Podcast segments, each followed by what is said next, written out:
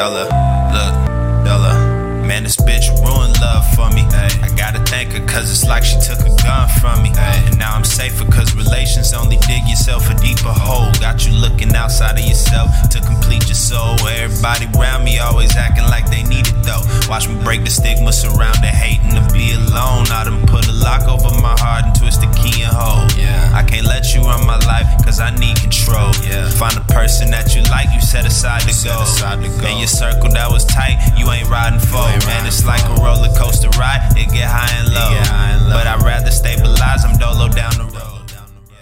Buenas, buenas, buenas, buenas, buenas, buenas, buenas. Aquí buenas noches. Aquí haciendo como una prueba, un programa piloto. Llámelo como quiera. Creo que ahí está la música, está perfecta. Eh, si está muy alta, disculparán. Sean bienvenidos a que eh, el episodio beta, piloto o número uno del podcast de Epílogo FC. Voy a ver si puedo montar esto en Spotify y si lo están escuchando, efectivamente es porque ya salió al aire. Así que espero que los disfruten. Vamos a tratar de darle una seguidilla de capítulos ahí hablando de fútbol, de ciertos temas en específico. Hablar con los panas y si no están los panas, pues voy a estar eh, yo, yo personalmente hablándoles a ustedes de lo más grandioso, lo más bonito que es el fútbol y ciertos temas en específico. Así que, bueno, ya después de tanta laraca, le doy la bienvenida al doctor Felipe. Doctor, doctor, ¿cómo está? ¿Cómo se encuentra? Buenas noches. Siendo las 7 y 53 de la noche. ¿Cómo está? ¿Qué tal, Alejo? ¿Cómo va? ¿Bien, bien?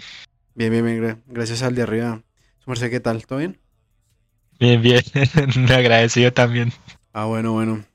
Bueno, la idea, la idea de estos podcasts es como irlos montando, ¿no? como, como ya se los dije en la introducción, eh, subirlos, digamos, ya sea un lunes o un martes, para que la gente tenga algo que escuchar, ya que pues eh, ya me cansé de hacer streamings, entonces aprovechar que la gente, yo creo que la mayoría de la gente sí o que, Pipe, que tiene Spotify en su celular, ¿no? Sí, sí. Entonces, Es más común. entonces ahora ya, ya que Instagram permite eh, publicar enlaces sin la necesidad de tener 10.000 seguidores, pues hay que aprovechar la herramienta y darnos a conocer en otras plataformas. Entonces, para que aprovechen y vamos a, voy a tratar de estar montando los capítulos, si se puede, si encuentro la página correcta y si no, pues lo siento y si sí, pues espero estén disfrutando de este podcast. Entonces, bueno, entrando en materia, eh, hoy tengo dos temas, o ya le había dicho por WhatsApp y al viejo Felipe, los dos temas que vamos a tratar el día de hoy, que espero que los tengo acá anotados. Que uno es, em, no sé, no sé Felipe en qué orden quiere hacerlos, que uno es decidir, escoger, definir quién es hoy por hoy el mejor jugador del mundo.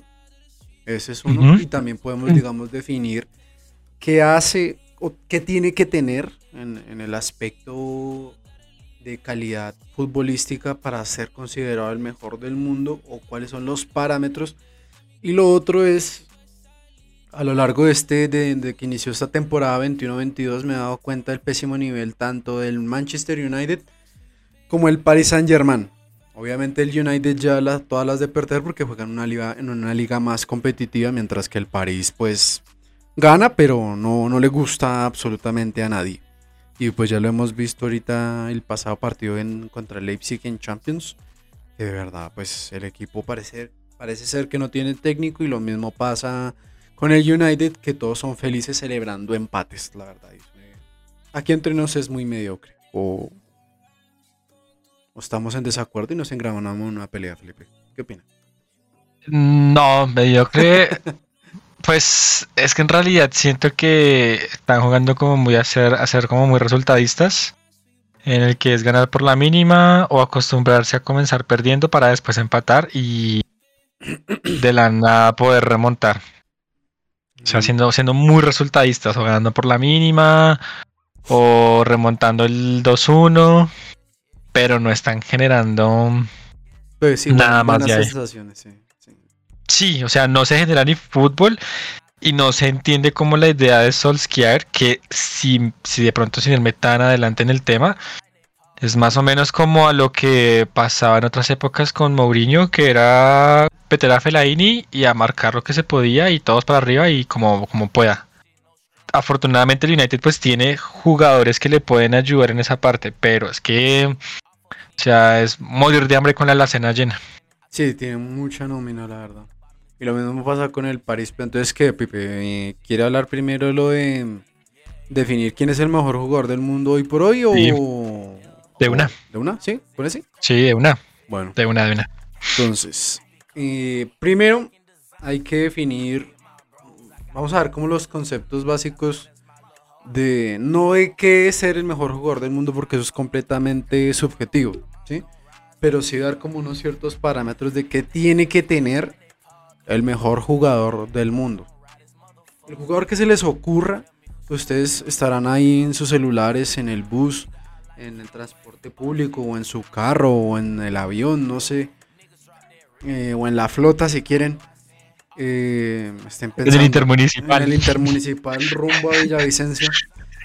estén escuchando y digan, bueno, a mí me gusta mucho Elvis Perlaza. Vamos a Emerson, Emerson, el de, el de Millos. El de Millonarios, sí.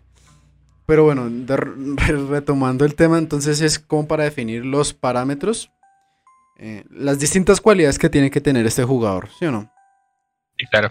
Entonces, em, lo primero es que tiene que tener obviamente goles y asistencias. Pero entonces usted tiene que mirar, eh, dependiendo de la posición, porque no es lo mismo un centro delantero o un killer a un extremo, a un media punta, inclusive a un volante de primera línea con gol, que en este caso sería un volante mixto, ¿sí? Pero digamos, en cuanto a goles, mm, que se pueda pasar la barrera de los que 15, digo yo, o más. Pues dependiendo de la posición, ¿no? Sí, sí, claro, porque o sea, no es lo mismo, la, no es la misma cifra que se le pide a un killer, al 9 de área, a lo que se le puede pedir, por ejemplo, a un extremo o a un enganche. Sí, porque digamos el extremo es más que todo apuntar al espacio vacío e inclusive muchas veces los extremos hacen la asistencia final. Simplemente espacio al medio y que el delantero mm, la termine de, de, encajar. Entonces sí, digamos que en eso sí varía, pero ahí, lo que, ahí se retoma un poco lo que ustedes decían anteriormente. No solamente es el hecho de marcar, sino de también contribuir con las anotaciones. Entonces es o la asistencia, mm. o que ya ha comenzado la jugada, o una recuperación, que de pronto son factores de pronto más mínimos, que al final de cuentas dan como resultado el, gol.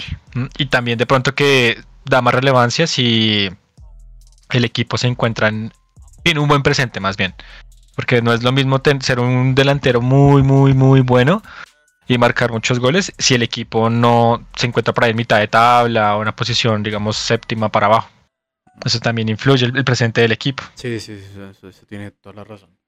Listo, entonces digamos eh, que los goles varían dependiendo de, de la posición, pero algo, pero algo que, un número que siempre tiene que estar aún más presente es el, la cantidad de asistencias, sobre todo para extremos, eh, el media punta o el interior, como quiera llamarlo, porque recordemos que ya los tiempos han cambiado y ya muy pocos equipos juegan con, con, 10, un 10 puro y bueno, eh, no juegan con un 10 sino juegan con un media punta, un segundo punta, pero un 10 de los de antes ya no, ya no hay.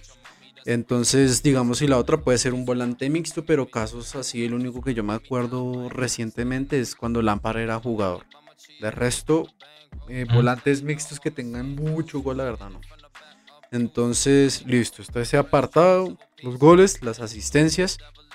Y aquí viene algo, algo que es donde se va a entrar, yo creo que más a fondo, y es la influencia de juego. ¿Por, qué digo esto? Digamos, dependiendo de lo que sea Felipe antes de mm, del presente del equipo, pues no es lo mismo estar primero que octavo. O estar luchando por una competencia que estar eh, peleando la Conference League. No es lo mismo. Entonces, eh, pongo ejemplos, pongo ejemplos. eh, hay que ver la influencia de juego de, un- de X jugador bajo el mando de Guardiola y X jugador bajo el mando de la antítesis de Guardiola que puede ser, póngalo como Mourinho o Conte. Sí, si me hago entender más o menos ahí hay que mirar cómo se desempeña el equipo y la influencia en el juego. En el juego podrá ser el capitán, el que más alega, el que más alienta, el que se lleva los trapos y el bombo y lo demás, pero cuando va a jugar un completo fantasma, no. La influencia de juego. Entonces ahí, digamos, podríamos definir eh, con Guardiola es la posesión, el bajar, pedirla, hacerse cargo, generar juego, dar goles, dar asistencias. Y digamos que dentro de ese rubro de los, de los equipos muy ofensivos, vendrían siendo, digamos, los extremos, el delantero. Va, va- Hay que mirarle el desempeño del delantero. Uy, perdón. Hay que mirar el, Delantero. des- el desempeño del delantero y la influencia. ¿Sí me entiende? Por ejemplo, eh, no sé, a mí me parece que un jugador que tiene mucho potencial, pero creo que se ha quedado estancado es, por ejemplo, Firmino con Klopp. Sí, porque él no es un Sí. 9 de área, él es un. Él en el Hoffenheim fue. Era 10, en una media punta. Y, Y aquí él- lo colocó de falso 9. él cumplía las, las, exacto, cumplía el rol de falso 9 y ya sabemos que el rol de falso 9 es una posición bastante interesante que puede, llegar a potenciar muchísimos jugadores. En el- pues tenemos el ejemplo más claro que es del jugador para mí total como lo es el Messi falso 9, pero podemos ver otros ejemplos como es Mertens en el Napoli bajo las órdenes de de Sarri y yo creo que también otros jugadores que medio la hacen bien ahí, que podría ser obviamente Firmino, muy en el bueno, muy en el pasado no, pero también lo hacía digamos Totti. Totti en la Roma lo hacía. Sí, claro. El caso de Karim Benzema, que también pese a que él siempre ha sido nueve, pero tiene también esas mañas de esas buenas mañas a veces de, de bajar a pedirla y hacerse cargo de generar juego. Entonces, en este Mm, caso vendrían sí. siendo los jugadores ofensivos. Y Es que es que sabe también, digamos ahí, qué es lo que pasa en el fútbol de hoy por hoy, que es un fútbol como, o la posición del delantero, por así llamarlo, es como un fútbol total. O sea, ya no solamente que el delantero lo que hacía antes era, tome, vaya y bájeme este balón, sea como sea, dispare y anote o genere una ocasión de gol. Ahora lo que se les pide es, uno, el delantero siempre va a ser el primer defensa. Siempre, siempre, siempre, siempre.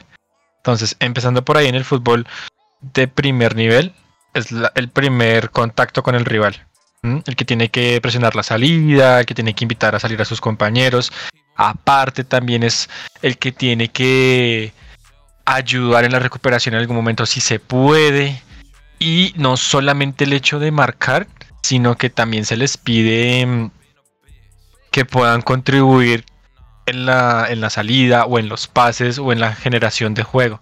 Que por lo menos, inclusive en los últimos partidos que, para tomar uno así como un ejemplo, lo he llegado a ver con, con delanteros, inclusive mismo con, con Lewandowski actualmente en, en- con el con se me ¿Con- olvida el- con Nagelsmann, sí Ah, con Nag- estando más Nagelsmann. abajo. Exacto, estando más abajo para que después el equipo pueda salir completamente. Y, y ahora está como la una reconversión que ha hecho Klopp con, con Diogo Jota, porque lo está colocando en, en el centro de ataque. Y o, como también puede ser como otra reconversión de lo que han hecho con Mbappé últimamente, que lo están colocando como 9 para que empiece por la banda y termine como delantero centro. Entonces es que el delantero ya no es solamente delantero, sino que tiene que gestionar. Y eso se genera también un poco, digamos, con lo que pasa en el presente de Harry Kane, que está muy acostumbrado a ser como el delantero, el killer, y cuando el equipo no genera, como no tienen sus haberes y conocimiento del hecho de poder ser, de ir a guerrear más los balones, si el balón no le llega, el delantero no va a hacer prácticamente nada.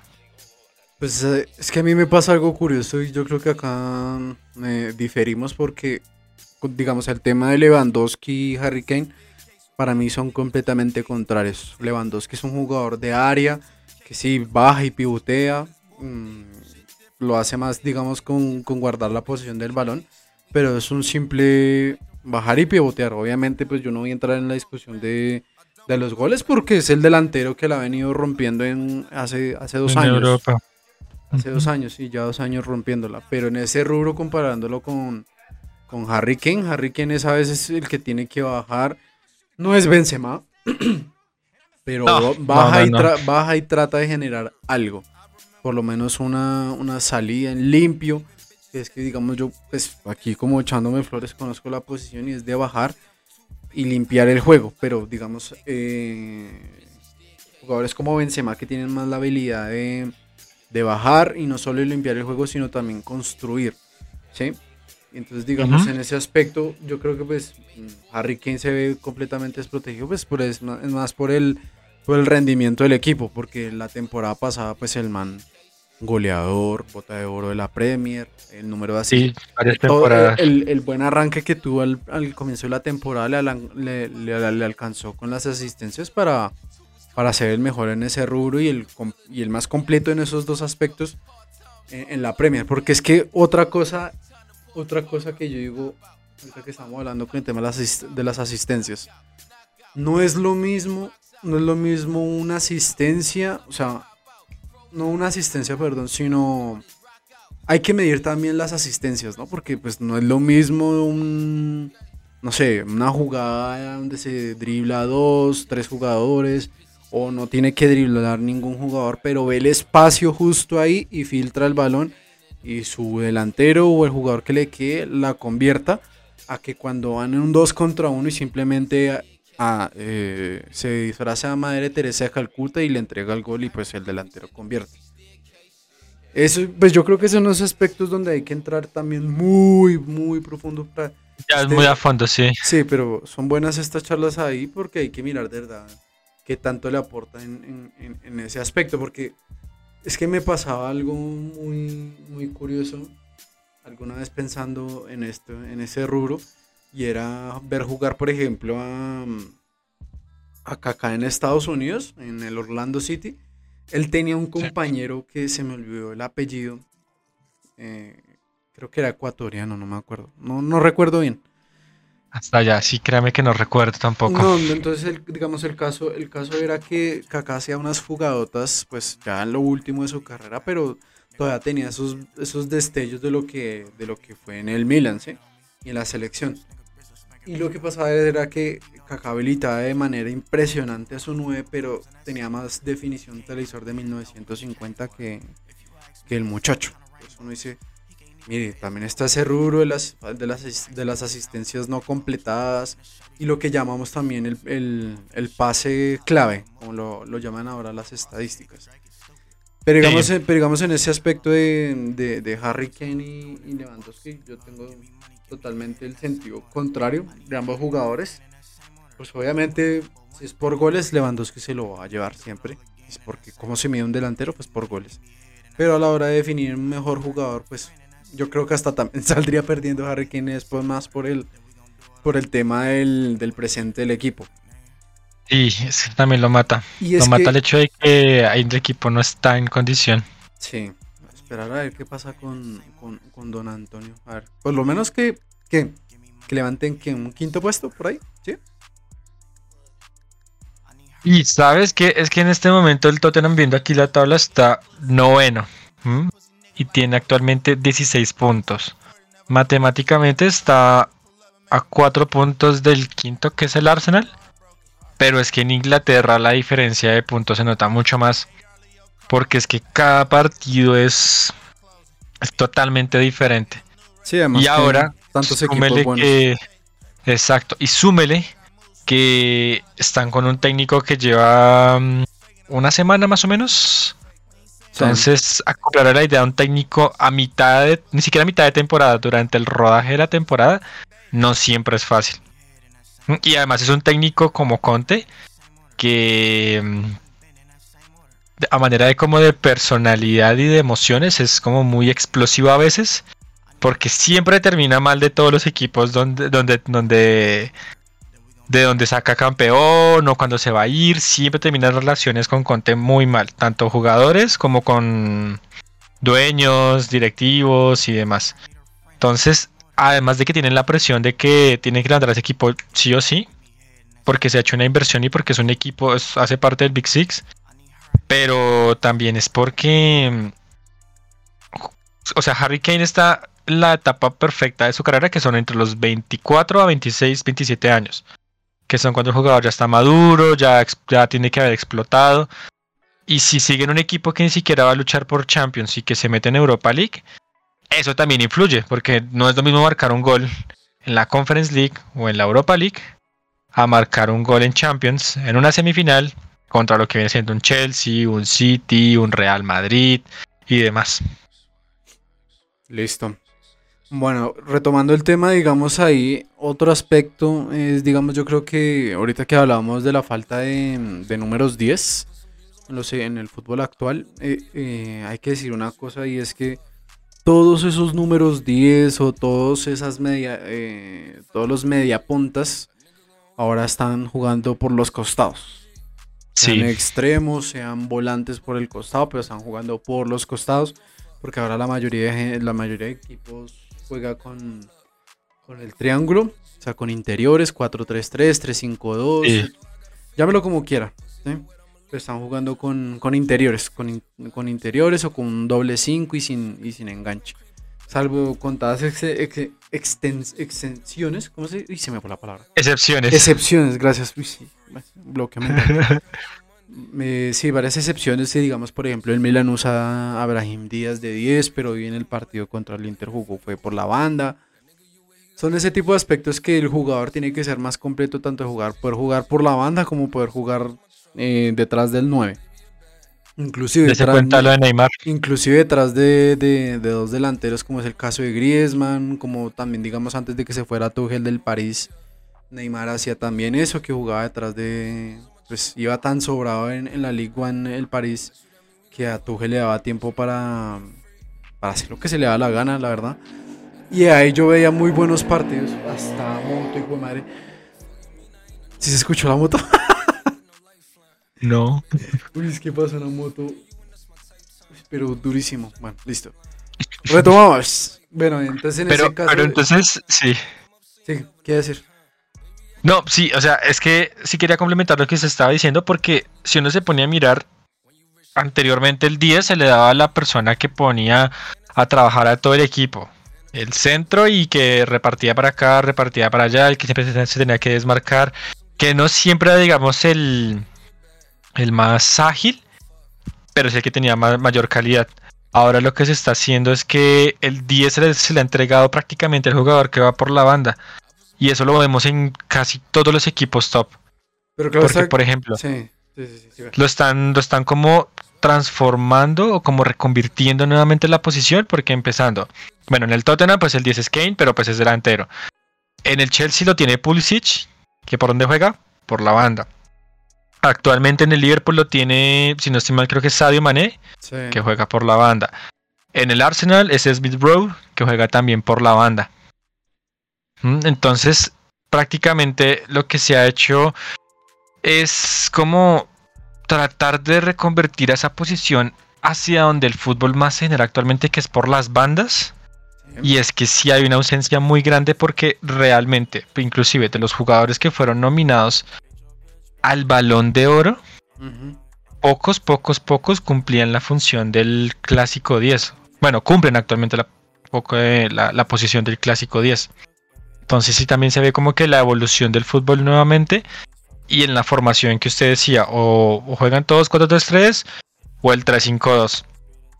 Que vienen siendo como las más populares. También póngale el 4-1-4-1. Eh, también digamos, por ejemplo, pasa que Pasa, por ejemplo, que ahora también hay que definir, digamos, cuando yo veo un jugador como Mbappé en Francia que usa la 10, ¿quién es más 10? Benzema, pues estoy hablando de números, ¿no? Hablando de números que tienen en la espalda y verdad nominalmente quién cumple con el rol de su número. ¿Quién es más 10? ¿Benzema o Mbappé?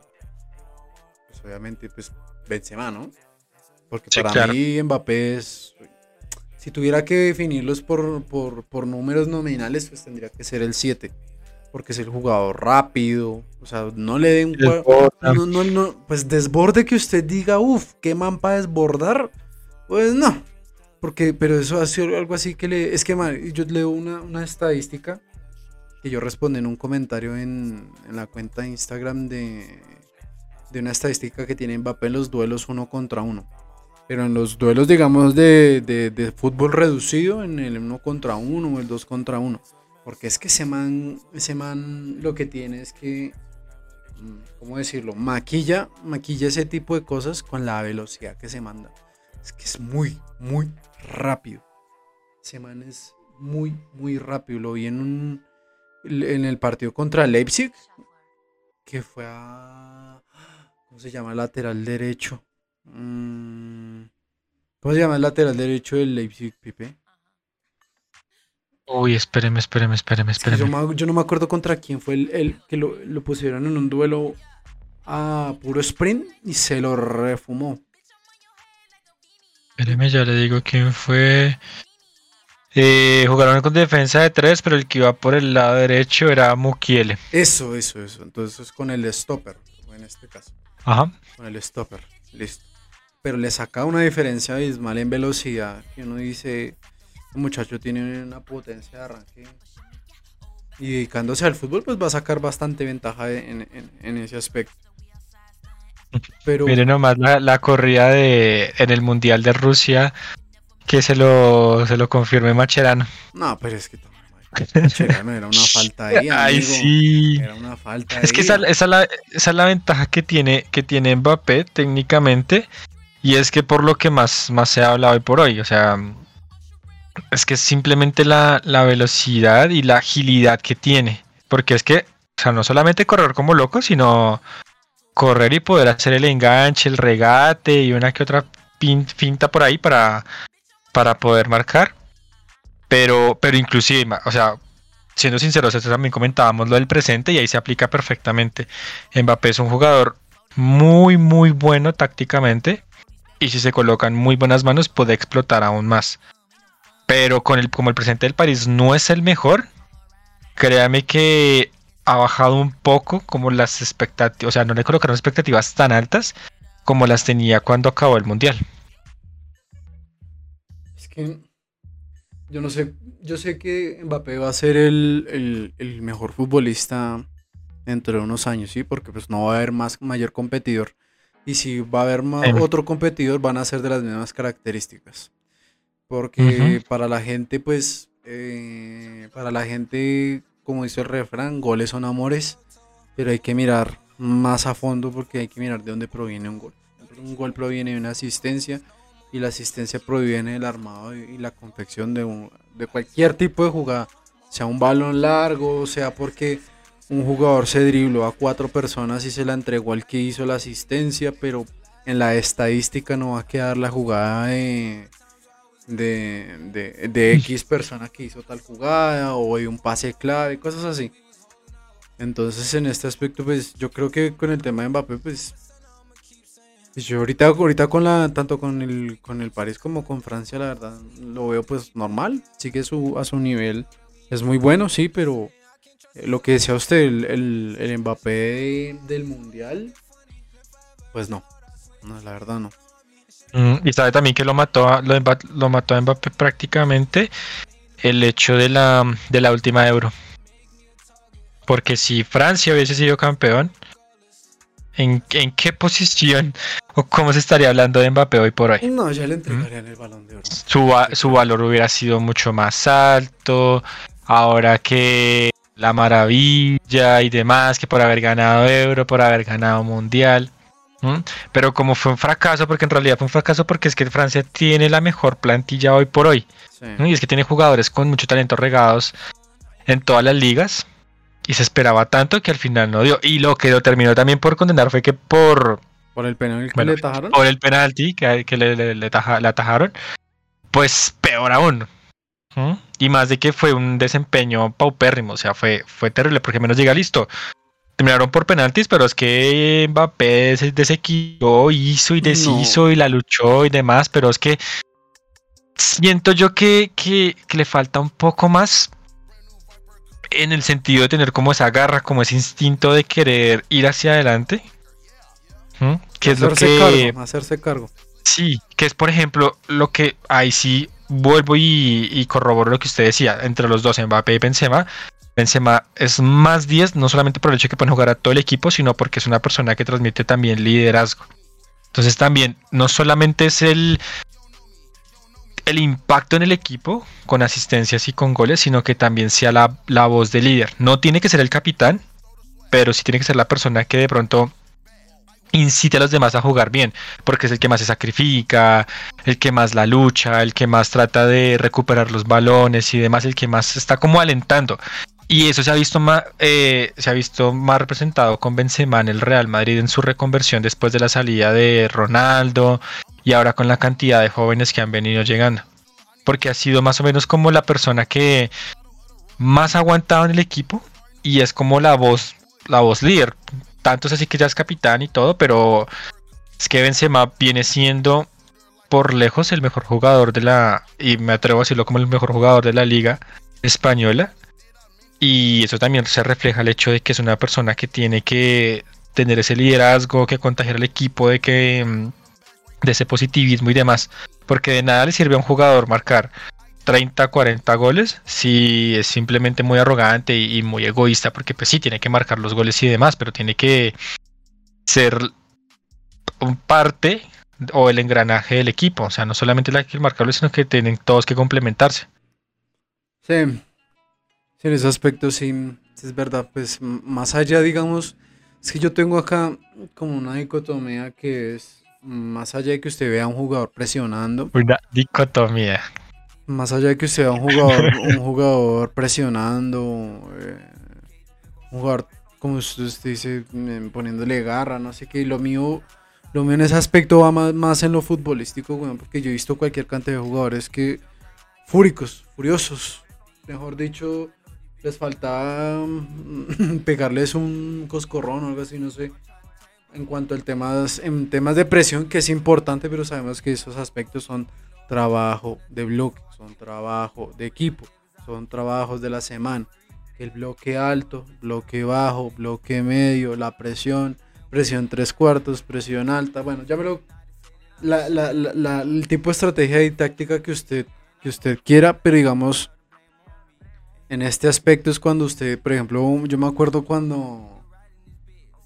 Creo que era un partido de Libertadores que Gallardo regañó a, a Quintero recién entrado, creo que fue en Copa Libertadores, sí. Recién entrado Quintero lo regañó porque pues Quintero estaba clavado jugando allá en la banda izquierda. Y Gallardo llegó y le, vació y le dijo, hey vos, hacerte cargo. Y la idea de hacerse cargo es de bajar, moverse por todo el centro, por todo el centro, por todo el frente de ataque. Y si tienen que hacer, baje, pídala hermano.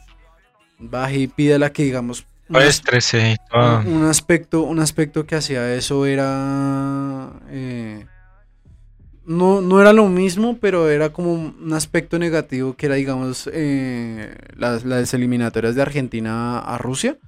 Que Messi, Messi a veces terminaba jugando al lado, al lado del 5, pero era porque, pues porque el equipo la, se le complicaba demasiado los partidos y al final los resultados pues no, no salían, pero tenía que ir Messi a pedírsela a Macherano para, para poder hacer algo, ¿sí? Cuando ese trabajo tiene que ser más de, de, bloque, de voy, yo meto al rival, eh, no sé, en algún, en algún momento, dependiendo del trabajo del técnico, eh, querrá decir, bueno, vamos a tomar riesgos en hacer un 2 contra 1, una pared, así no salgan a la contra, pues hay que correr riesgos, pero sin embargo yo tiro un pase clave, uno, dos, tres desborde, cosas así que en las que de verdad usted tenga que irle a pedir el balón a sus centrales o a su volante 5, pero en aspectos más menos complicados como lo era en ese entonces es Argentina, porque no es lo mismo es Argentina a la de Scaloni, pues porque Messi ya tiene mayor, tiene la misma libertad, pero el, el resultado es distinto.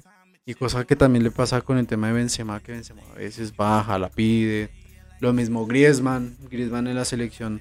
Pues yo creo que el, el, el man, el sí baja, baja, la pide y demás, pero también lo que usted decía ahorita, lo de la, de la Euro de, de Francia, estaba más sacrificado en cuestiones de ataque. en cuestiones defensivas, perdón. Estaba más sacrificado en cuestión de que voy, presiono. O sea, si soy compañerista, no, no figuro mucho, pero cuando dices, oye, ves que es un equipo que tenía Benzema, Mbappé y el mejor de la Euro fue, de Francia fue Pogba. Alguien que la sigue rompiendo en su selección, pero que en el Manchester United no, pero en su selección siempre rinde. Ese es otro aspecto, por ejemplo, Pogba. Pogba juega de, de interior, pero Pogba en, en su selección tiene gol. Pogba en su selección tiene asistencias. Ojalá eso se pudiera ver reflejado en, en, en el club, pero obviamente eso no, pues, no pasa desde que llegó al United. Y sí pasaba. Tenía una, un- me parece que tenía un buen rubro en ese aspecto con, cuando estaba en la Juve. Pero bueno, listo. Entonces está, están esos, esos aspectos, ¿no? Los goles, las asistencias, dependiendo obviamente de la, de la los goles dependiendo de la posición, ¿no? El número de claro. asistencias y la influencia de juego. Listo. Ahora, juego y presente del equipo. y el presente, listo. Ahora la pregunta es, hoy por hoy, hoy a las 8 y 27 pm que estoy grabando esto, domingo 7 de noviembre, para usted, en la estricta actualidad, en la estricta actualidad, ¿quién es el mejor jugador? Póngale no del mundo, pero que el que tiene, el que tiene mejor estado de forma hoy por hoy. Hoy por hoy. A hoy. Le podemos colocar, le podemos colocar música de suspenso, por favor. ¿Ah, ¿Quiere música de suspenso? Se me hace sentir como la pregunta de quién quiere ser millonario, en el que si a ti no todo me lo llevo y si no me voy para casa sin nada. Felipe, Por un millón de chelines. por un millón, por 10 millones de bolívares. Uy, no, un abrazo para los hermanos venezolanos. No se, desmo- no se desmonetizaron y nos banearon por eso. Pero bueno, eh, para responder su pregunta, Alejo, estos, digamos que para, para elegir, siempre va, va a influir mucho el gusto personal. Entonces ahí sí me voy a decantar por la liga que a mí más me gusta, que es la Premier, y por presente tanto del jugador como, el, como de equipo. Y para mí, hoy por hoy, viene siendo Mohamed Salah. Salah. Ujú. Salah, ¿por qué? Porque es que creo que fue en la temporada en la que en la que el Liverpool pierde la final con el Real Madrid, si no estoy mal, Sí. que Salah tiene la semifinal con el City que los baila completamente. ¿Mm? Desde esa temporada, que no recuerdo exactamente si fue hace ya como dos, tres ediciones, La, no se veía la un Salah. 17-18 es. Eso, gracias. Desde esa temporada no se veía a un Mohamed Salah en tan buena condición como lo que ha hecho hoy por hoy. ¿Mm? Y es que, por ejemplo, ya para ya se está acercando a los 30 años y ya sabemos que de los 30 para adelante pues ya empieza como todo el tema del declive del jugador. Pero eh, lo que estoy viendo aquí con Salah es que ha mejorado muchísimo en el tema de, de la velocidad, no solamente física, sino también mental. Entonces es una persona que engancha en espacios muy cortos, muy reducidos, ha contribuido con goles. Si bien el Liverpool no es líder del torneo, mm, porque pues hay que decir que, que el líder es Chelsea, que pues tiene de pronto como un mejor presente, pero este Liverpool nuevamente ha encontrado como el camino. Y aparte de que últimamente se ha visto como más en la tarea de, de destacar, porque Sadio Mane bajó un montón. Sí. Firmino ha sido prácticamente borrado del mapa porque ya, ya está Diogo Jota. Pero es que está a un nivel impresionante. Y aparte, tiene voz de líder. Y mire todo el impacto que genera. eh, no solamente dentro de la cancha, sino, sino fuera. Entonces, eso también hace que sea un jugador a seguir y que pueda llegar a ser considerado el mejor porque es que tiene que servir de ejemplo para, para otros jugadores. Entonces, eso también se ve reflejado en todo lo que veníamos hablando, pero personalmente para mí eh, sería Mohamed Salah, el egipcio. Listo. Pues sí, ahorita lo que. Para yo- usted. O sea, o sea lo, lo- lo que usted dice tiene toda la razón en el aspecto que. Es que, por ejemplo, yo recuerdo. Creo que fue. No me acuerdo contra qué parte. Creo que fue el golazo que le hizo al Watford, si no estoy mal. Eh, Ujú. yo, yo había posteado en Facebook lo mismo que, se, que posteé en Instagram, pero con un título diciendo como el regreso de Salah. Y por allá, pues primero la, la, la, la, publicación la tuve que eliminar por falta de engagement. Gracias Facebook.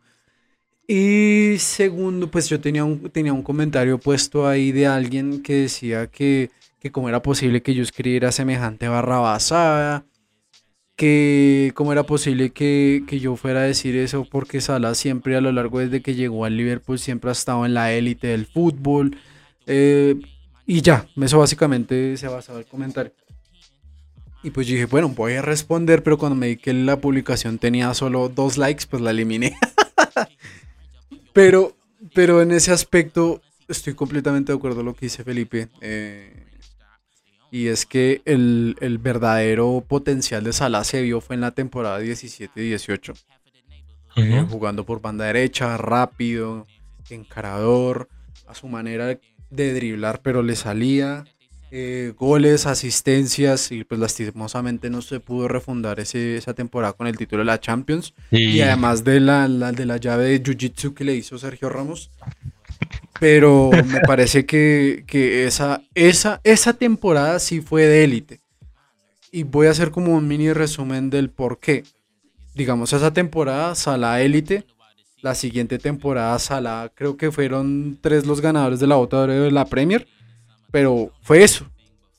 Pues eh, quedo segundo en la liga y hago goles y ya está. Soy un goleador, soy un killer porque es que la confecciones de la jugada muchas veces que tomaba Liverpool con Salah era como Mbappé. Póngalo allá a correr. No, que es que, pero es que mire los goles. Pues claro, si lo van a poner a correr unos 100 metros, pues ahí va a destacar, ¿sí? Pero es que el fútbol va más allá de ser un, un atleta.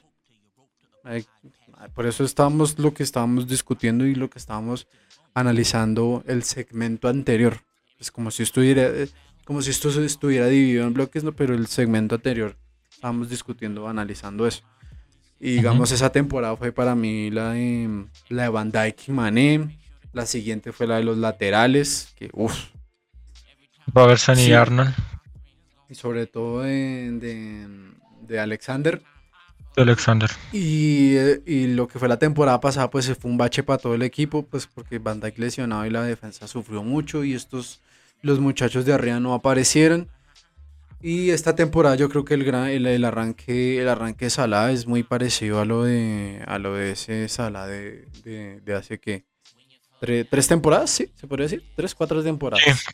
Sí, en esa temporada precisamente estaba aquí viendo los, las estadísticas. Sí. Jugó 36 partidos en Premier, solamente Ah. faltó a dos partidos, imagínese. Marcó 32 goles y 11 asistencias. ¿Mm? Había Champions- más asistencias, pero bueno, tiene buena. Sí, pero aún así 32 goles. No, tener claro, pues. Claro, es un, es montón 32. porque son números, números que marcaría un, un Jamie Vardy en su mejor momento o un Harry Kane cuando el Tottenham estaba con Poch. Eh, y en Champions marcó 10 goles y 5 asistencias en 13 partidos. ¿Mm?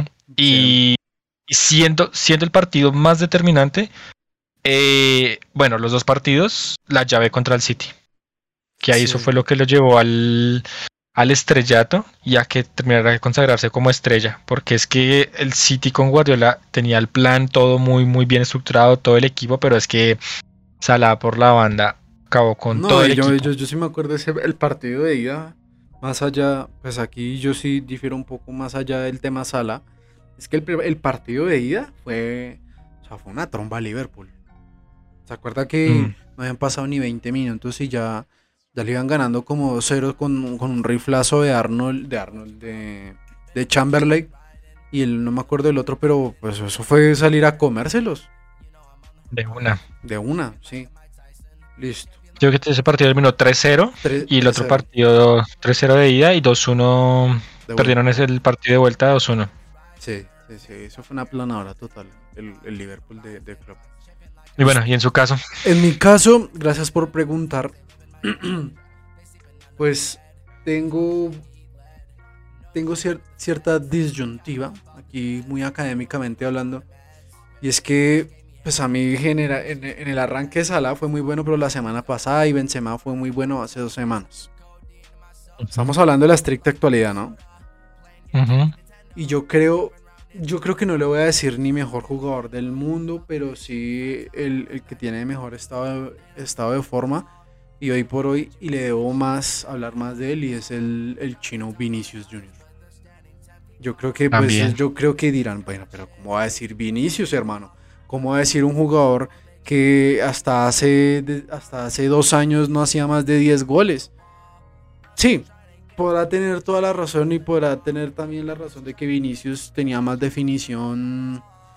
Eh, no sé, un videojuego en Nintendo del, del 84, tal vez, perfecto. Pero algo que sí eh, siempre le he visto a Vinicius y sobre todo esta temporada es el desborde. Y no es el desborde por velocidad, sino el desborde a la hora de encarar contra dos, tres jugadores, la generación de juego que tiene por las bandas. Que le falta madurar mucho, sí. Le falta madurar mucho porque no, no es ese jugador con talento como el de Messi o como otros. Por ejemplo, Ronaldinho. Ronaldinho cuando tenía la de Vinicius ya la rompía. ¿Sí o qué? Sí, claro, pues es que también nivel de calidad claro, completamente diferente. Salvaguardando las, las, las, diferencias y el nivel de calidad y todo, y sabiendo que pues a Vinicius le, ha costado muchísimo más, pero la evolución se ha visto mucho. Yo, por ejemplo, yo veía el partido contra, contra el Barcelona, a pesar de que no marcó y, y ni asistió, pero generó mucho. Toda la banda fue de él y los últimos partidos del Real Madrid han sido de él. Y gracias a, él es que Hazard está chupando banca también. Porque es que está imparable. Mm. sí, claro, y es que aparte, o sea, la, ventaja que tiene, que tiene Vinicius es que no tiene que ser un jugador que marque en todos los partidos para que se robe la atención del rival y sea pieza fundamental a marcar. Eso simplemente demuestra que con que Vinicius esté ya en el campo, automáticamente se, convierte en una amenaza para el rival. Entonces, el técnico rival tiene que de por sí ya planear el partido, identificar bien cómo se puede contrarrestar, porque es que es muy ágil, porque es muy ágil la, la forma de, de, la velocidad, pero le enganche más que todo. Y es que últimamente lo he visto como como más despierto en las jugadas, en las segundas jugadas, como lo que son rebotes, o pelotas que quedan ahí como sueltas en el área, está mucho más pendiente. Y es que ha mejorado muchísimo. Ahí sí le rescató muchísimo la definición. La definición, claro. Es que ese es el rudo que le faltaba. Ese es el rudo que completamente le faltaba porque yo, yo creo que el partido que lo llevó al, al estrellato, pero de, de jugador, pues que a mí, no me, a mí primero me parece que alguien que le diga tronco a un jugador, yo creo que al único que yo le diría con, pues habrá ganado lo que habrá ganado, pero el único jugador que yo le he dicho tronco en mi vida ha sido Álvaro Arbeloa. El único que que este muchacho, ¿cómo hizo para volverse futbolista profesional? ¿Sí? Obviamente tal vez se me, se me estén escapando otros nombres, pero el único jugador que le he dicho eso. Pues, ¿Usted cómo le va a decir a, a, Vinicius Tronco? Es que tendrá mala definición, la tendrá. Pero calidad técnica la tiene. Velocidad la tiene. Agilidad la tiene. Fútbol en espacio reducido la tiene. Y esta temporada, también esta temporada ha mejorado bastante. Y se acuerda Pipe la, el partido que lo llevó al estrellato, pero en la negatividad que fue ese partido de partido de Copa del Rey, creo. Que mejor dicho volvió ropa de trabajo a la banda izquierda del Barça, pero que no le clavó una y lo hizo dos goles. Sí, sí fue, sí fue contra el Barça, sí, sí, recuerdo. Creo que fue un hack de, de Lucho, sí.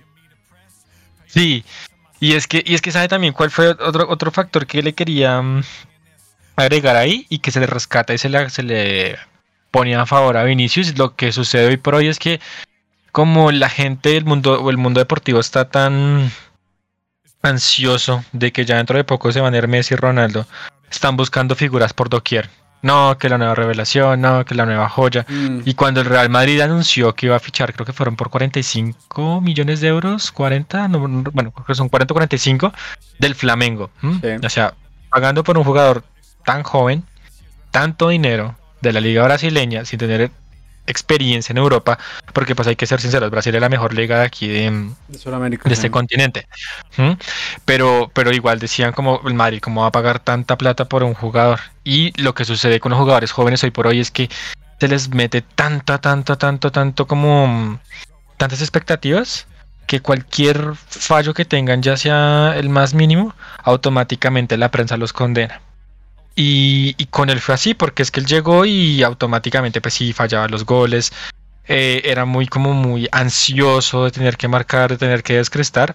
Y ahora con Ancelotti le ha dado como el parte de tranquilidad que le bajó como las revoluciones y le ha dicho como juegue con más calma, con más tranquilidad, relájese, madure un poquitico más y, y el equipo va a ser suyo. Y así lo ha hecho. Y es que, si bien es lo que usted decía, no es necesario que siempre marque, pero es que mm, está Sí, desbordando, influye, está influye siempre. desbordando muchísimo. Bueno, por O sea, lo menos en esta temporada influye, sí. Y algo, digamos, Sí, que- o sea que lo que hablamos de presente, sí, claro. Sí, digamos ahorita lo que decía con el tema de la madurez. Es que yo no sé si usted ha visto las entrevistas de, de Vinicius hablando de ser el número uno y demás. Y usted sabe que como...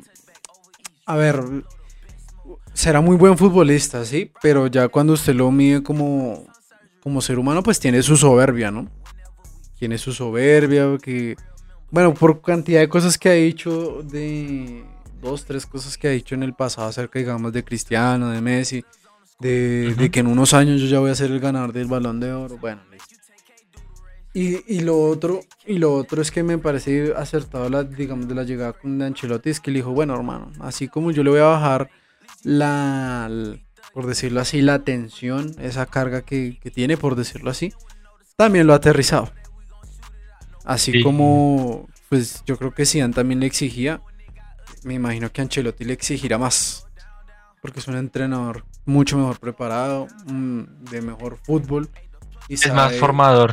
Exacto. Entonces ahí le, le- le tiene el aspecto en, en el que le diga, bueno, por lo menos usted con, cuando esté bajo mi batuta va a tener los pies sobre la tierra. Pues porque ya vemos lo que pasa con los futbolistas brasileños que pues no pueden pasar de los 30 porque ya o son lesiones o la, o la farra los mata. Mucha más, mucha pólvora y después. Yo pensé que iba a decir otra cosa. No. Pero no, en este caso sí, o sea, es como el fenómeno de muchos jugadores brasileños que explotan muy jóvenes, 25 años ya son figuras y ya mm, se pierden. Sí, ya llegan los. mm, llegan, los lle- llegan ya rondando los 30 y ya. Pongo los ejemplos más claros que son Kaká, Ronaldinho y Neymar. A Kaká las lesiones, llegando ya a los 30. A Ronaldinho la fiesta y a Neymar con todo ese potencial que aún tiene, pero dijo, bueno, se fue a pasear a Eh, eh. Francia. Súmele dos más, Douglas Costa y William. Uy, William, sí, es que la verdad, a mí sí, William nunca. Pues, con, ese- con ese tridente de, de los bajitos del Chelsea, la verdad. Mm, pues, William sí, fue, el- yo creo que una de las mejores temporadas que, que le vi. Fue la mejor temporada que le vi, fue la 15-16, pero el equipo quedó décimo. Entonces. Sí. Y con ahí- Douglas Costa en el Shakhtar la rompió. Y su primera temporada en el Bayern estuvo decente cuando estaba Guardiola, si no las estoy mal. lesiones, ¿no? Y después. Chao, ni más. Sí, Douglas Douglas Costa sí, muy buena técnica y una potencia de las lesiones. Qué, qué- qué raro eso. Cómo funciona el cuerpo humano y la genética. Para decir, bueno, a usted sí le tocó. La cucho a usted sí le tocó. Mientras que usted, usted bien no. mamadísimo y baila. Sufra. Listo. Entonces, Pipe se va con Mohamed Salah y yo me voy con Vinicius. Pero entonces, para ya cerrar este, una hora en este, va, va a salir larguito el, el podcast, bacano. Entonces, eh, espere, pero es primero. Pipe se, se puede quedar más tiempo, dígame que sí. Yo pido permiso, tranquilo. Tranquilo. Grande, doña Marta. Pero sí, hágale. Entonces, bueno, yo ahorita como para cerrar ya el tema, Eh, quería ver si había. Está haciendo como un recuento históricamente jugadores. Bueno, quitando lo que es el rubro Messi Cristiano. De ese aspecto. ¿Quién en algún momento llegó a decir, así sea por dos, dos, tres semanas, dijo, yo fui el mejor jugador del mundo? En, en esa estricta actualidad. No sé si se le ocurre alguno a Pipe. A lo largo de, de la historia. De estos últimos que 10 años. Los últimos 10 años, el que yo haya dicho que A sea. ver. busca uno. En la 2010, 2011, no. Bueno, tal vez sí. Xavi, Iniesta. Iniesta. Iniesta. Sí, por el. eh, ah, bueno, sí, marcó el gol y todo, pero es que. No, es que. O sea, es que Xavi e Iniesta tenían, sí, funciones de pronto muy similares, pero cada uno cumplía un rol supremamente trascendental. Xavi, Iniesta. Vamos un poquitín más adelante. 11, 12, no. 12, 13, no. 13, 14 me parece que el, el- el Liverpool de Suárez.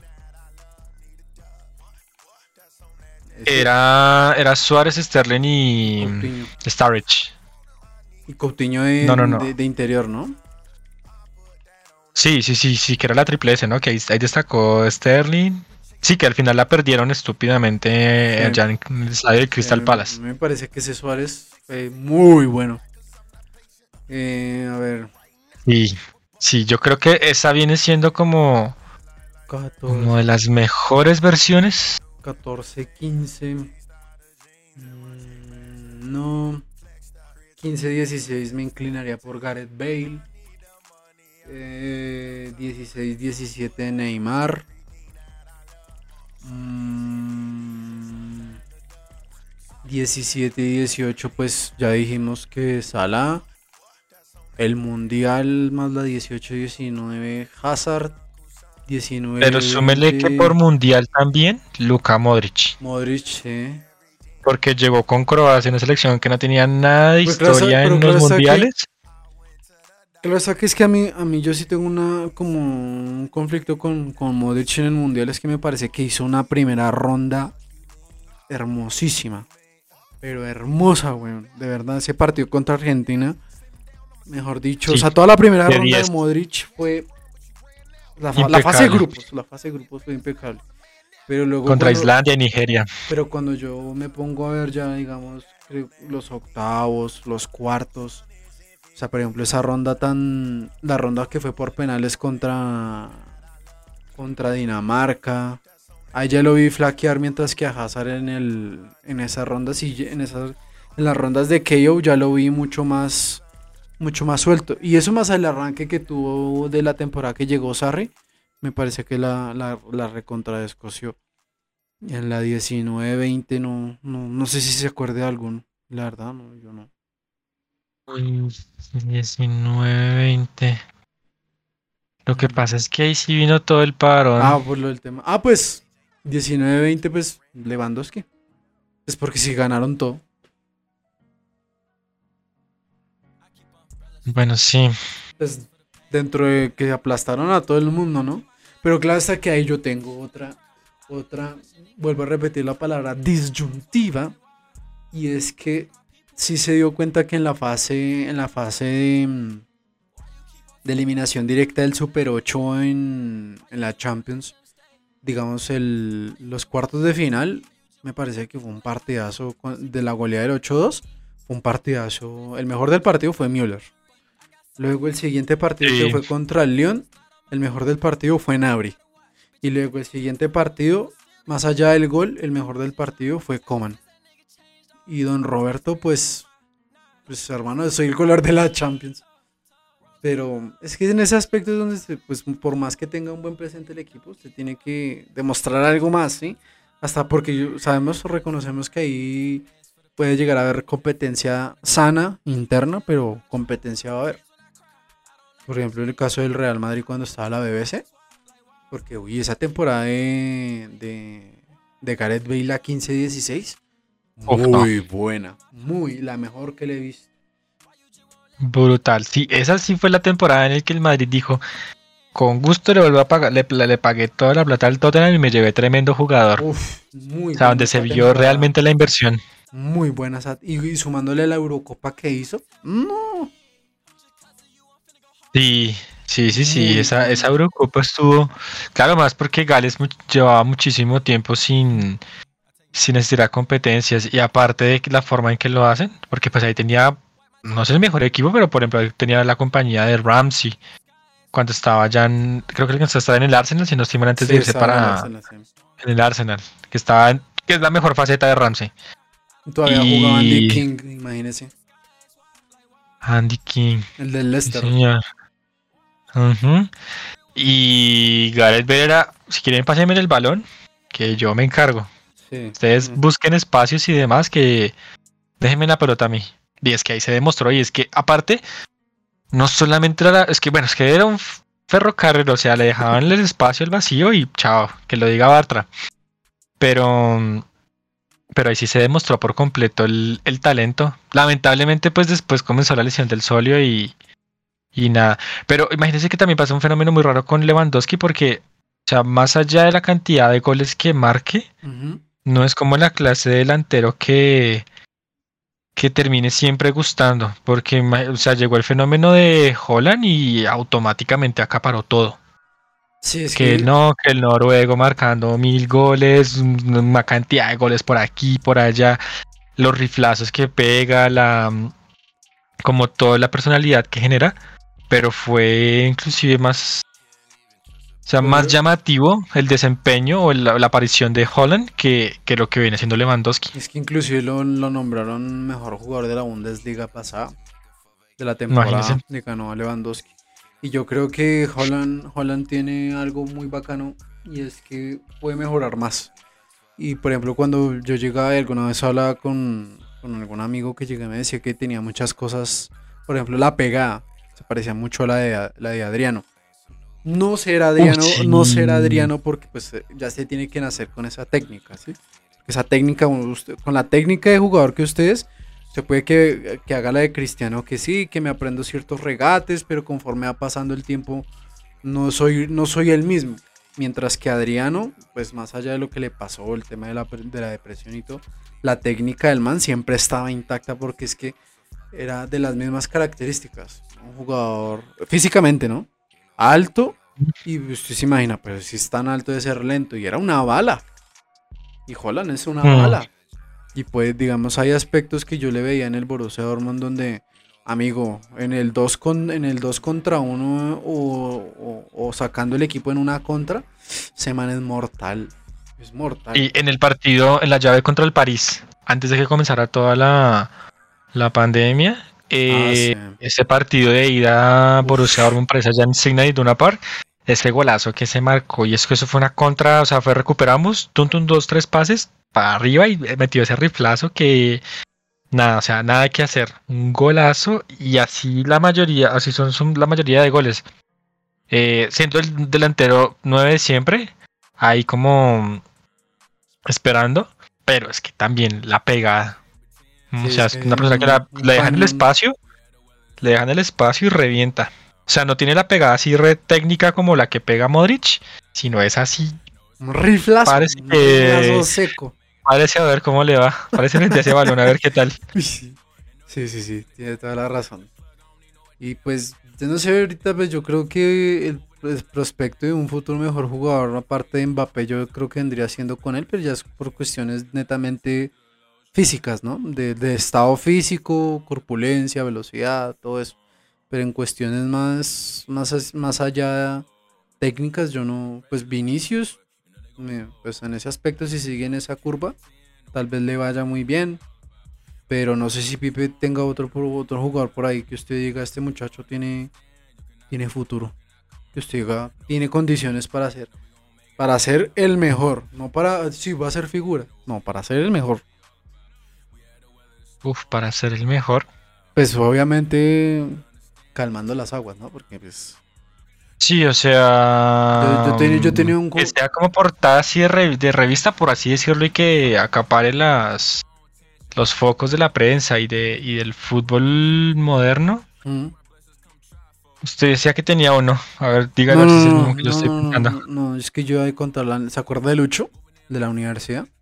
Ujú. Él dijo que el mejor del mundo iba a ser Memphis Depay. Un abrazo, Lucho. En el. PSV sí. No, a mí En sí el la- PSV sí tenía características, pero es que llegó al United y... mm, mm. Se requemó, pero. Pero, por ejemplo, es que, ¿sabe también cuál es la cuestión? De que, de que tiene que ser, para llegar a ser considerado como el mejor, tiene que ser muy constante. Sí. Porque si vamos, o sea, lamentablemente vamos a estar comparando por mucho tiempo hasta que lleguen uno o dos parecidos a Messi y a Ronaldo, porque es que esos monstruos estuvieron iguales por muchísimos años. Si ven el nivel podía caer un poco, pero nunca estaba así que dijera completamente una temporada desastrosa. Pero tiene que ser uno muy regular y la otra que tiene que estar compitiendo al máximo nivel. Sí. Y sí tenía de pronto dos nombres, pero siendo sincero, no sé hasta qué punto pueden llegar. Pues así como para decir, pues Sí, obviamente con se una ocurre- proyección. Se me ocurren así tres nombres de la de la liga inglesa. El primero, eh, Phil Foden. Sí, Phil. El segundo, Mason Mount. Y el tercero, que si lo dejan trabajar y lo explotan y lo ubican bien, eh, Emil Smith Road, el del Arsenal. El del Arsenal. Sí, el 10, sí. Si le dan la posibilidad y lo trabajan bien y le dan como las herramientas y el equipo y toda como la como todas las bueno como toda la lo que necesita créame que puede llegar muy muy muy lejos y es que ese chico comenzó en o sea lo prestaban todo el tiempo estaban préstamos rotaciones y demás y le dijeron esta temporada no usted tiene talento quédese y aparte tome le damos la 10 y ha respondido muy, Sí, muy bien. Ese, ese chino tiene talento para. Entonces sería como el underdog, como ese que nadie tiene entre los, entre los candidatos, pero puede llegar. Y además de que el Arsenal, pues sí, gana 1-0, 2-1, pero al fin de cuentas están ganando y están sumando. Y eso Ujú. también contribuye. Sí, sí, sí. En eso sí le hallo toda la razón. Las veces que hizo, he visto a ese muchacho, la verdad. Ya de por sí en la, la temporada pasada que fue nefasta para el Arsenal, era el único que medio hacía algo. Y, Y, los, y es que súmele que están pegados, o sea, el Arsenal tiene hoy por hoy, hace muchísimo tiempo no se veía una alineación, o bueno, un equipo tan joven. Porque es que, bueno, está Ramsdale, que lo- no entiendo cómo es que saca una temporada tan mala con el Sheffield, pero en esta la está rompiendo. Tienen a Ben White, Gabriel, No Tavares, Bukayo Saka. Está este mismo Odegar, Tomiyasu. Son muchísimos jugadores jóvenes, pero que si todos los, los dejan que maduren y trabajen bien, pueden llegar muy, muy lejos. Y es que él sería como el, el pilar, porque antes estaba Bukayo Saka, pero a mí se me hace que tiene más posibilidades y puede jugar por la banda como 10 o como medio centro. En cambio, lo- los- las únicas dos posiciones que le he visto es de extremo y de lateral por izquierda. Mm. Sí.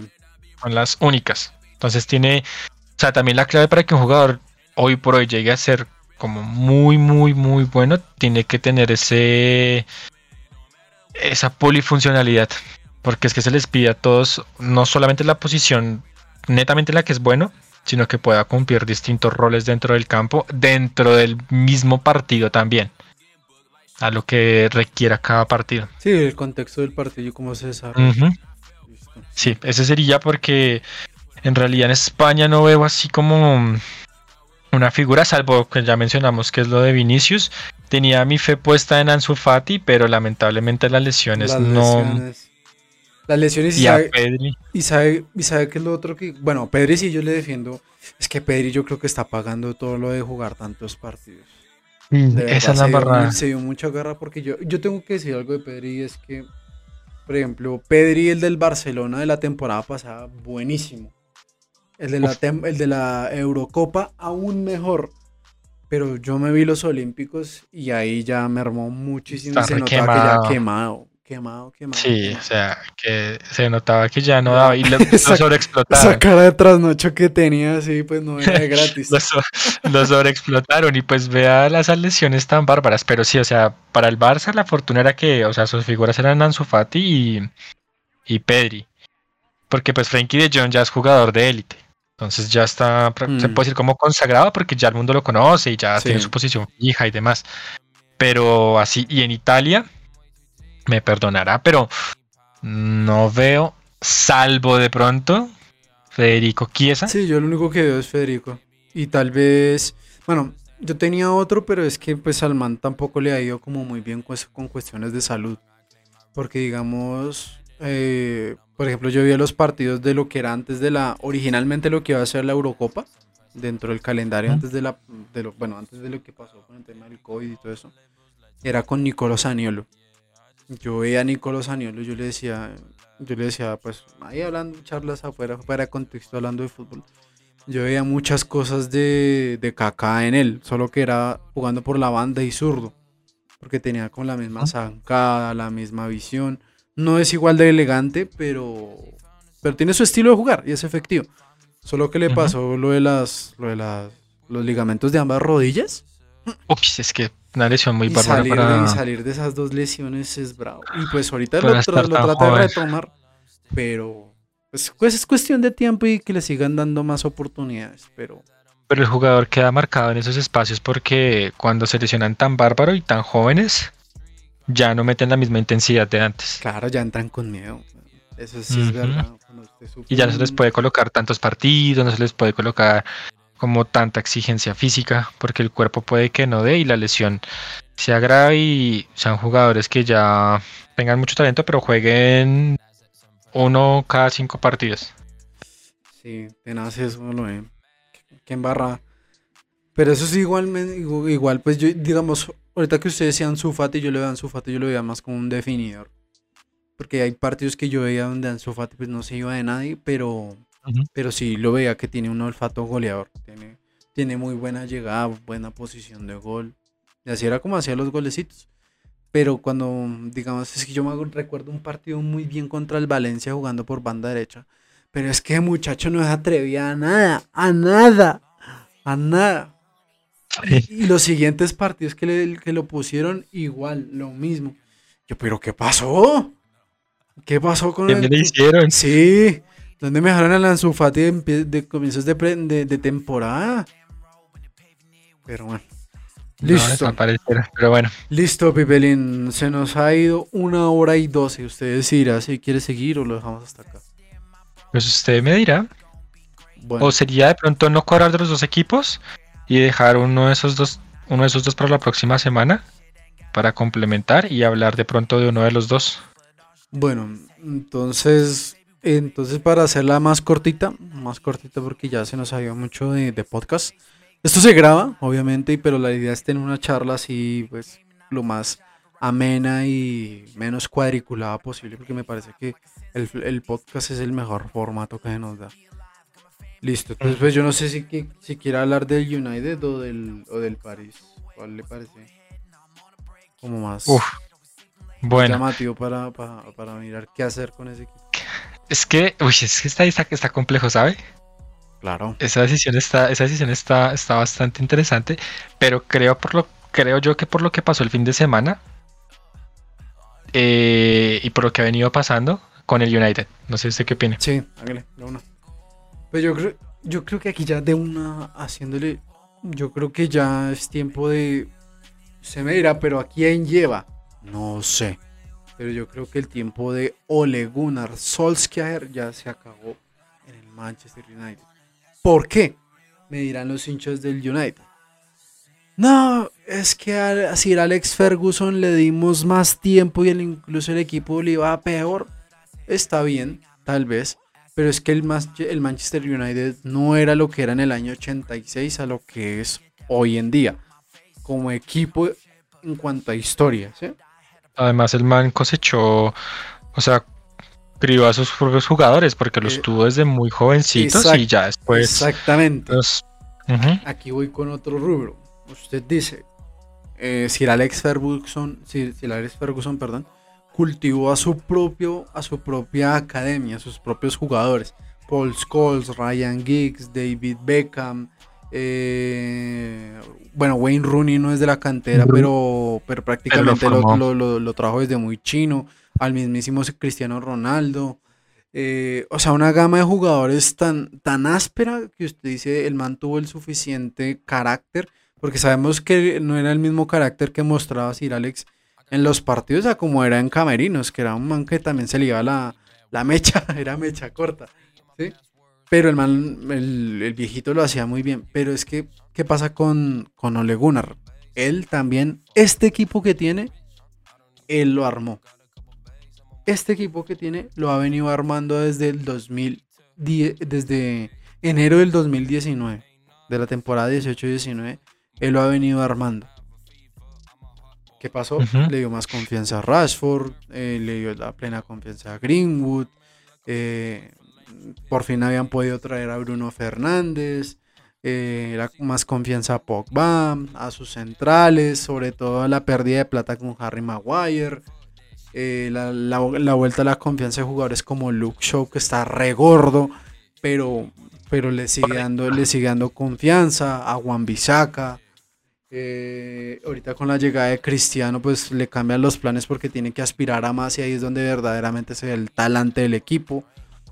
Lo de Cavani, yo no sé cómo, cómo explicar eso, pues usted me dirá, pero es que la llegada de Cristiano, pues obviamente lo iba a condenar a la, a la, a la banca. Sí, tal vez, pero ¿por qué no jugar los dos juntos? Si me entiendes, son, son un juego de posibilidades. El, mismo caso de Sancho. Y ahorita con el tema, digamos, de jugadores que pues no le rindieron a él, pero tampoco los dejó salir, que es el caso de, de Lingard y un jugador que sí llegó en la administración de él, que fue Van de Beek, que pues, pobre muchacho. Es que eh, yo hablé con el profe y el profe me, me, dijo que me quería. Pues tanto te querrá que no te tiene como opción para jugar. Tiene más, tiene, más opción Matic. Lo de Lingard sí, sí me dejó muy triste porque, o sea, el temporada en que se hizo en el West Ham, y si hubiera estado en esta temporada en el West Ham lo estarían rompiendo. Y Van de Beek, yo hubiera dicho, ¿sabe qué? Bueno, no me vendan. Déjenme prestar una temporada en otro equipo, sí. Sí, sí, totalmente. Entonces, en ese, en ese aspecto, que usted si me pone a hacer la comparativa, tiene más herramientas que Sir Alex Ferguson hace que 35 años. Y hoy por hoy los resultados son paupérrimos con todo respeto, yo, yo, entiendo que hay gente que le guste cómo juega el Cholo Simeone, hay gente que le gustaba cómo jugaba eh, la época después de 1900, bueno, en el siglo XXI ya con Fabio Capello, con Marcelo Lippi, bueno, todo, eso, todo ese fútbol que a mí la verdad no me gusta es de hacer doble línea de doble línea de cuatro y defenderme abajo, pues no. Y usted estamos viendo el mismo Legunar Solskjaer de hace del, del Liverpool que ganó por récord por récord del de hace dos temporadas. En el que yo veía, ay, es que fuimos los únicos en sacarle puntos al Liverpool, pero jugando como equipo chico. Jugando hoy, jugaste contra el City como equipo chico, te comiste un baile. Jugaste como equipo chico contra el Atalanta, celebraste un empate. Jugaste como equipo chico ante el Tottenham, pero el Tottenham estando peor que, que tú. Entonces es donde yo digo, tienen tanta, tanto potencial para Trata potencial y sobre todo de dónde escoger para hacer algo muchísimo más efectivo, así sea dentro del papel. Tal vez no sean los mejores resultados para X técnico que llegue, pero por, lo menos que sea una evolución futbolística. Y otra cosa es que lo mata ese man, es la soberbia. Esa arrogancia. Se dirá, pero ¿por qué me despacho tanto contra ese man? Es que yo he visto las cámaras. Veo los partidos por internet cuando son partidos calientes y no los pasan por ESPN, ¿sí? Y tienen las camaritas esas exclusivas algunos. La multicámara, sí. Uy, Dios, ver los gestos de ese man me da piedra porque es que es muy, muy arrogante. Yo no me acuerdo contra qué equipo fue. Creo que fue contra el. El West Ham, sí, contra el West Ham. Que se le estaban escapando los puntos y el man ahí jugando horrible y el man. Eh, yo no me acuerdo qué fue lo que dijo, pero apenas hace el gesto de buena onda y sonríe. Como que, bueno, hermano. Como Eh, tranquilo, tranquilo, Sí, tranquilo. Entonces, ese tipo de Sí. aspectos. no, la verdad. Y tiene mucho, mucho, mucha caja ese equipo para hacer algo muchísimo mejor. Sí, hay más o menos como, o sea, es que empezando él llega después de lo de Mourinho Sí. y Mourinho por lo menos les pudo dar la Europa League. Pero pues el camerino terminó vuelto nada. Que eso sí, completamente destrozado y con un Fellaini delantero. ¿m? Y, y llega este como interino, sin experiencia, más allá de pronto en, eh, había dirigido creo que en Noruega, si no estoy mal. sí. Y llega a la Premier League. A casi nada al Manchester United. ¿m? Y listo, ahí le da la confianza y toda la cuestión. Y pues el tipo sí, yo es que todavía no me explico, pero es que es, muy suertudo porque se encaja, o sea, sí, con una seguidilla de encajaban- 12 partidos ganados. encajaban pa- pa- derrotas terribles y a ganar, y ganaban, y ganaban, y ganaban, por la mínima, pero los lograba meter en Champions. Y en Champions le iba terrible, pero ahí los tenía. Y bajaban a Europa League, y después es que con esa plantilla jugar a Europa League, pues también como muy berraco. La otra cuestión es que, o sea, tiene el contrato renovado hasta el 2024. ¿m? Entonces todavía quedan varias temporadas de él. Y no entiendo por qué le dan tanto la confianza si es que en realidad, pues sí, él ha potenciado, entre comillas, ciertos jugadores, pero es que también para tanta plantilla no se le ve como una idea clara de juego. O sea, es netamente de morirse de hambre con la alacena llena. Y es que súmele también el hecho de que para un equipo como el United, con la, invers- la inversión tan grande, haber perdido, haberse comido cinco goles de local contra el máximo, contra los, pues bueno, en total se comió siete goles, sumando los del Liverpool y los del City, que son sus máximos rivales. ¿No? Siendo la del Liverpool pues, la más grosera, la que más dolió porque les pues, los pasaron por encima un par de minutos. Y la del City, que el City jugó como normal, tranquilo, un partido normal de los que plantea Guardiola, hacemos esto, esto, esto y listo. Vamos a entrenar. Sin, sin despelucarse, sí fue como, bueno, tenemos partido la próxima semana, preparémonos para este, vamos a hacer como el entrenamiento, le- vamos a calentar y demás. Súmele que también quedó eliminado de la de la de la Carabao Cup con el West Ham. Con el West Ham, sí. Viene de perder también con el, con el Aston Villa. ¿Mm? Y que con el Atalanta fue. El Atalanta en el partido allá en, en Italia. Fue porque simplemente el Atalanta le pasa lo de siempre. O sea, hacen tremendos partidos, la lucha en todo y se No, y es distraen que- y tenga, es les ese- empatan. Ese gol de Cristiano, ese gol de Cristiano, el del empate, La suerte. eso fue puro instinto de ese man. Eso Como a le pego a ver qué sale. A mí no me digan que es que, que confección. Eso fue puro instinto del man que Cristiano tiene eso, que es tan, tan goleador o tiene tanta, tan, tanta magia en cuanto a hacer goles, que el man vio el rebote, en fin. no- es que ni la dejó caer. Vio ahí como, uy, se me acomoda, pum, pues yo le pego. ¿Y qué pasó? Sáquelo. Venga, le supo pegar. Pero entonces es, es verdad lo que dice usted, celebrando como vainas que no se tendrían que celebrar de la manera tan exacerbada que se ha hecho. Y claro, o sea, esas victorias que las festeje, no sé, el Everton. Exacto. sí. contra equipos así que diga como, uff, rescate un empate contra el Norwich en el último minuto. Vaya sí, y sí. venga, pero es que también, o sea, el equipo tan grande y ya Ole Gunnar tiene, lleva exactamente, esta va a ser su cuarta temporada y el equipo aún no consigue nada, no consigue absolutamente nada, aunque si bien tampoco, o sea, sí le ha confeccionado la nómina y se le han llevado jugadores muy buenos, pero también a jugadores que no tendrían que estar ahí. O sea, empezando, dejé así, ha tenido sus ocasiones y demás, pero personalmente confío eh, en lo que pueda hacer Dean Henderson o inclusive creo que está, mm, creo que es Tom Heaton, si no estoy mal Sí. que pues tiene hasta inclusive hasta más rodaje en Premier. Pero pues a mí Dean Henderson me gustaba muchísimo por el hecho de la temporada que tuvo con el Sheffield. Eh, a Lindelof le diría que chao, no entiendo por qué. A Bailey se marcó un blooper el fin de semana, un golazo en contra. Phil Jones no la ve desde hace No, resto de el tiempo y es re malo.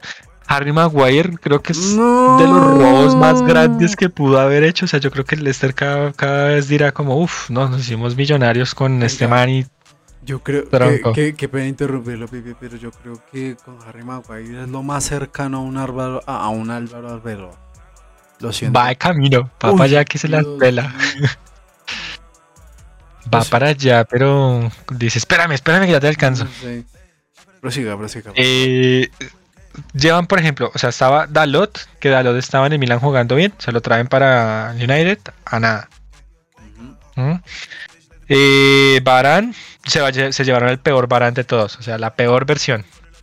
Sí. Creo que no pudieron haber comprado a Varane en otro momento, porque es que yo creo que el Madrid dirá como, si Varane está ya regular, tome. Y del peor Varane de todo el- de todo, toda su carrera, y aparte lesionado. ¿Mm? Sí. Le llevan a Alex Telles, que porque Luxo estaba jugando mal. Dan de buenas de que Luxo jugó bien, pagaron el Alex Telles y el Alex Telles ni la ve. Y ahora que Luxo está... Uy, pero es que ese segundo gol fue un gol infantil contra el City porque es que siempre, siempre, siempre tiene que mirar las espaldas, siempre tiene que estar pendiente de quién está atrás y anticipársele. O sea, el balón le pasa y el man es como, "Uf, pasó. Y bueno, estando por ahí. La otra, Juan Bisaca, pues sí, pero, pero no sé si esté para tanto. Siguen confiando en, en Matic, yo no entiendo por qué. McTominay sí, McTominay sí, es muy, muy bueno. Pogba, pues es que Pogba cuando quiere jugar bien, se nota. Cuando no quiere hacer un comino, chao. Lo de Van de Beek, Van de Beek lo que habíamos dicho era simplemente prestarlo. Sí. En un equipo de la Premier. Lo hubieran prestado al Leicester, o al Leeds, o al Aston Villa, de pronto algo así, pero bueno, ni modo. Lo de Bruno Fernández, espero y aspiro que no sea el One Season Wonder, que es una temporada y ya, no hago más. Y Bruno Penaldes, porque ahora como no el empate ni siquiera los penaltis, ahí sí, ahí sí ni modo. Es que Y hay otro que, que sí me preocupa dramáticamente y es que puede ser como esas historias de jugadores que uno dice como no, es que este la va a romper, este no sé qué, este va a hacer un montón y demás, que es Jadon Sancho. Y sí. Porque es que, o sea, en, en el Borussia Dortmund sí descrestaba y todo, pero en las últimas, últimos, la última temporada no fue la mejor. Y tengo como eso, o sea, uno le da como cierta cosa a ver que es un jugador con tanto, tanto, tanto que, que al final termine sin hacer nada. Que se queme. Y inclusive está haciendo más Greenwood, que por fin no se le están como, o sea, a veces me, me doy cuenta de lo que ustedes comentaban anteriormente, que es que para él solamente es Greenwood y Greenwood, porque se las come todas y las quiere hacer todas y demás. Y me gustó mucho que hubieran probado a Ronaldo con Cavani porque creo que es la única fórmula que está funcionando de todo el desastre que hay. Es lo único que está funcionando. En realidad es como Sí, es que de lo poco rescatable.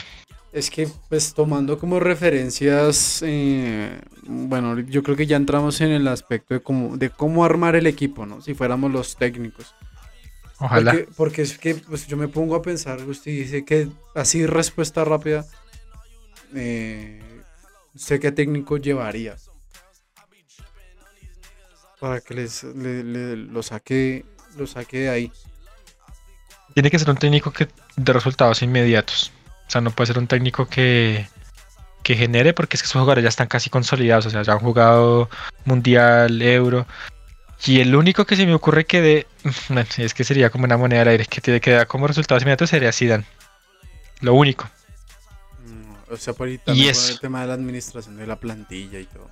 Sí, sí, el, sí, o sea, para, para manejar el Real Madrid con esos egos, Sí, pues sí, sí. mis respetos. Y, y la otra, porque bueno, tiene manejo de plantilla. Dos, tiene experiencia en Champions, porque pues no, no se ganó las tres Champions de fácil, de gratis. Y, y tiene que ser un resultado de una. O sea, lo mismo que hicieron con, con Conte en el Tottenham. Tome, llegue, arregle este desastre y pónganos a jugar de la mejor manera lo más rápido posible. O pónganos a ganar. No importa cómo gane, pero pónganos a, a sumar puntos. Sí. Y ya después, si, si les va bien y todo, que empiecen a cambiar ciertas fichitas, pero tiene que ser un técnico que les dé resultados ya mismo y que arregle el desastre de una vez. Lo que pasa es que siento y, y escuchaba la vez pasada un, un podcast similar de, del tema de Ole Gunnar y todo parece indicar de que por lo menos esta temporada completa se No va queda. a tener. Oh, ah, va, va terminando. Se queda. Ujú. Que porque la idea de los Glazer no es sacarlo rápidamente, sino esperar a ver qué tal. Y que por lo menos le dan esta última mm, temporada Mm, completa. Bien, listo. Entonces sería más o menos como, como pensando. Pero pues, si bien, pues es que Solskjaer, Solskjaer como jugador es muy querido porque es ídolo a morir, o sea, es de las leyendas del equipo y ahí sí los, los hinchas se le quitan el sombrero como jugador. Pero como técnico, es que si llega a recibir otra derrota así dramática o una eliminación en Champions en fase de octavos, así como la que sufrió el Barça con el Bayern Múnich, yo creo que ya apague y vámonos. O sea, porque listo, se puede comer las derrotas que quiera. En Premier siempre y cuando vuelva y coloque el equipo en Champions. Porque es como lo mismo del Milan, aceitándose para la competición más importante. Pero si por ejemplo en Champions le toca o un Real Madrid o un Bayern o el París y lo sacan, pero completamente humillado, o sea, por que les pasen por encima, yo creo que ahí apague y vámonos. Sí, sí, es verdad. Esta temporada. Sí. Sí, yo, creo que también el único, el más o menos indicado, menos por lo que se le pide es, pues además que está libre, porque yo no veo otro, la verdad. Pero bueno, entonces digamos, es que, es que, digamos, ahorita ya entrando ya para finalizar el, el, el digamos, yo creo que para el armado del equipo usted tiene que tener ya, ya hay una condicionante y es que el, equipo tiene que girar en torno a, Cristiano, ¿no? Pues porque es el goleador, el goleador, el de más nombre. No voy a decir que es el mejor jugador porque no lo es. O bueno, en este caso sí lo es, pues, pues, pues porque se, saca los goles de las nalgas prácticamente. Porque este equipo es que no genera nada, no genera nada. Y Cristiano se saca, los goles de, de la chistera y de la nada no digo que driblando dos, tres jugadores, pero le queda ahí un balón muerto, un cabezazo y ahí la te vacuna, y pero, pero sabemos que se necesita más, ¿me entiendes? Se necesita más. Entonces yo creo que, digamos, yo creo que lo primero sería juntar a, a Cavani con, con, con Ronaldo. Porque recordemos, digamos, en, los buenos tiempos de, Cristiano en, en el Madrid, el trabajo sucio, pues en, esta, en este aspecto lo hacía la base creacional, él hacía Benzema, ¿no? De tirar a los costados, bajar más, todo lo que tiene que ver con la influencia de juego, la creación del mismo y todo. Luego pasaba, digamos, con el tema de... Mm, con el tema de la lluvia que tenían a Mansukic. Mansukic era el que le hacía el trabajo sucio, eh, de salir a hacer la presión, la presión alta la hacía él, el desgaste la hacía él. Y un jugador que estaba muy acostumbrado a eso, al desgaste y al, favorecer mucho a sus compañeros, es Cavani, porque ya también tiene el, antecedente de hacerlo en Uruguay. Desde, es de ir de... Mm. Suárez, Suárez nunca en, Uruguay nunca ha sido el mejor dicho, el que va y te come, te presiona, no. El traba, ese trabajo lo hacía Cavani. El trabajo de desgaste hasta jugando de extremo cuando jugaba Forlán lo hacía era Cavani. Y qué mejor que juntar a un jugador con, el sacrificio que tiene en pro del equipo para que reluzca a otro que Cavani. Porque sí o sí es como por obligación que tienen que llevarse el tema, por, así sea por el flujo de goles, se lo tiene que llevar Cristiano. Ahora, pues, y ahí sí me permite un pequeño paréntesis siento yo que Ronaldo es el único jugador de la plantilla que siente amor por la camiseta. Sí. Y eso es un factor determinante porque no solamente es jugar por el equipo porque me están pagando o porque quiero ser el mejor jugador y jugar en los mejores clubes, pero es más que todo por el amor y la entrega al equipo. Y eso se ve en cada partido. O sea, es la única persona que sufre el partido en realidad, no solamente como jugador, sino también como si fuera un hincha más. No, y también es que, es que también, es que también hasta la, hasta la caga por eso. Que digamos ese guañazo que le metió a a, eh, a, De Bruyne y, en el partido contra el Liverpool a, a Curtis. A Curtis Jones. Oh. Impotencia, sí. Por impotencia, porque pues yo no haría lo mismo, pero, pero son tipos de jugadores que, oiga hermano, es que nos están bailando. Nos están bailando de una sí, manera como impresionante, sí. Ya no se dan cuenta pues de qué está pasando. Ya más allá de que, pues, no, obviamente entrar al guañazo no sirve de nada si no lo reflejas en la cancha pidiéndola o algo. No lo recomendamos, chicos, pero, no lo recomendamos. Pero sí, esas son muestras de impotencia, de impotencia clara que, que no, no sabe qué hacer. No sabe qué hacer, se le da la mecha corta y pues pasa lo que pasa. Pero entonces yo, yo, yo, yo pondría, los pondría ellos dos adelante. Tengo la tercera vez que voy a usar la palabra, pero tengo una dicotomía con Bruno Fernández, que he leído muchos eh, posts de, de, pues, de competencia, páginas que, nos, que, pues, que compiten con epílogo. Bueno, pero no lo, que ellos publican, sino lo que yo leo en los comentarios. Que, que si no es por Bruno Fernández, que es que Bruno Fernández es generador de juego. Y muchachos, pues yo no, la verdad, están muy cortitos de fútbol para venir a determinar eso, porque yo creo que no he visto un jugador. Yo creo que el único jugador que se me ocurre que, que ha sido así es Osil, que sea tan, tan, tan, tan, tan, tan, tan lagunero. Más allá de que sí te mete una buena asistencia, te, digamos en el, en el primer gol de contra el Atalanta, medio gol es de él, porque él entiende lo que es el jugar en corto, eso sí, pues por algo tendrá tantas asistencias que pues él sabe leer todo lo que es el, el, el, el, el último pase, ¿sí? Mm. Pero pasaba algo y era que Bruno Fernández en una entrevista decía que la gente lo juzgaba mal cuando él no hacía goles, pero jugaba bien. ¿Sí? Y que lo mm. tildaban, que mejor dicho de Dios, cuando él hacía goles o daba una asistencia, pero jugaba completamente horrible. Y yo creo que yo estoy en la misma, en la misma tónica de, de, ese Bruno Fernández.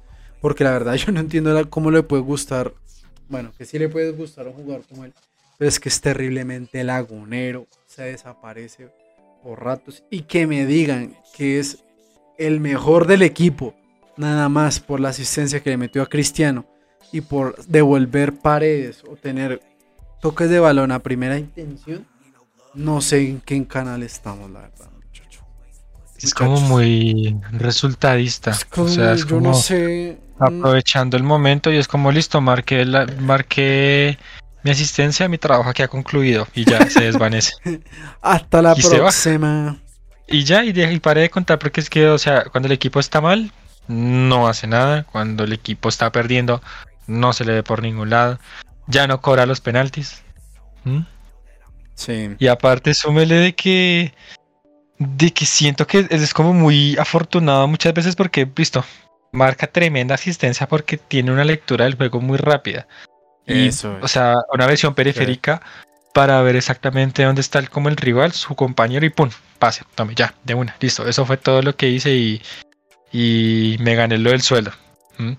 Pero pues ahorita con el presente del United, si antes cuando se ficharon todos sus jugadores se les exigía, ahora que el equipo está así de mal, la exigencia es doble.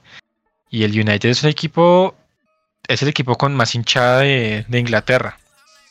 Donde les falle, donde les vaya algo mal, empiezan los silbidos, empieza la cosa, la otra cuestión y demás.